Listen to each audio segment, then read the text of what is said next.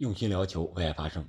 最后一场四分之一决赛，英格兰一比二不敌法国，这样法国队连续第二届进军半决赛，也继续着他们两连冠的目标。他们半决赛的对手将是摩洛哥队。这里是喜马拉雅出品的《憨憨聊球》，我们聊聊这场比赛。这场比赛我感觉英格兰踢的比法国要好，但是。他们的运气吧，也许在之前的六比二伊朗的时候就已经用完了进球数，所以说这场比赛他们的进球，哪怕是点球也让凯恩罚丢了。本场比赛凯恩是险些造点，萨卡的制造的点球，第一个他罚进了，第二个是芒特制造的点球，他没有罚进，只能说是运气欠佳了。第十六分二十六秒的时候，法国队的楚阿梅尼。远射破门，将比分改写为一比零。上半场，凯恩创造疑似点球，经 VAR 提醒，主裁判没有表示。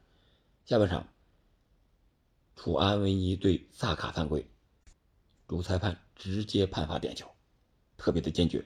而凯恩呢，是一蹴而就，在和热刺这个门将队内之争中占到了上风。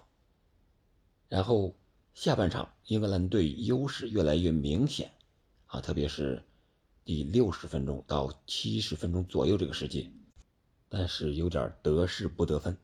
法国队呢，则是利用零星的反击机会，向英格兰的大门发起冲击。在第七十六分钟的时候，姆巴佩在左路超车凯尔沃克，下底传中之后制造混乱，登贝莱是。先在后点抢着头球，点给了中路的吉鲁，吉鲁的中路一脚垫射，有点正了，让皮克福德给扑出了底线。正是利用这个点球的机会，一个二次进攻，吉鲁在门前抢点，抢在马奎尔身前，将球顶进了球网，将比分改写为二比一。这个时候，英格兰才进行人员调整，已经将近八十分钟了。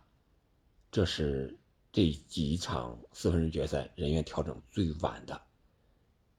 索斯盖特用斯特林和芒特换下了本场比赛表现不错的亨德森和萨卡。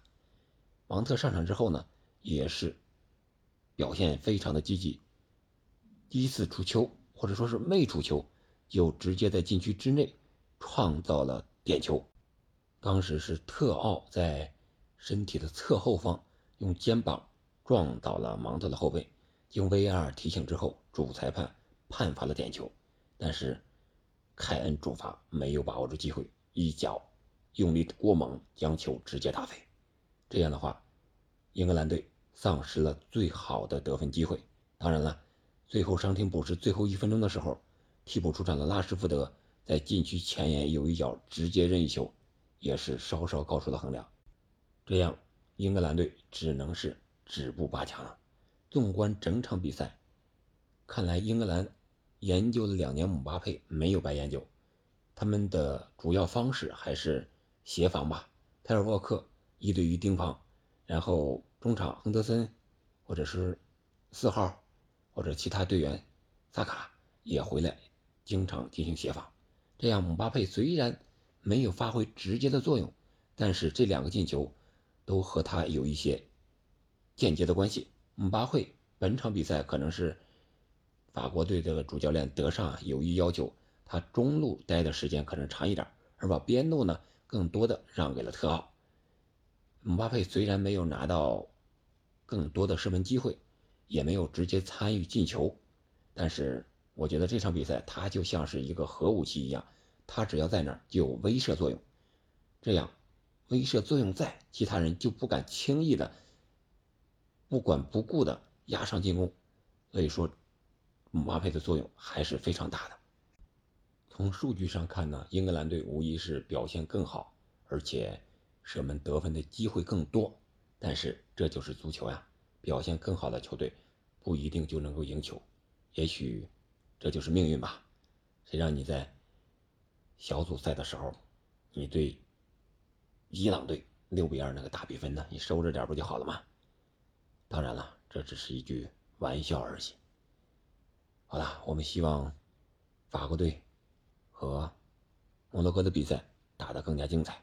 同时，那一场克罗地亚和阿根廷也是非常值得期待的，看看梅西、姆巴佩谁会成为新的王者。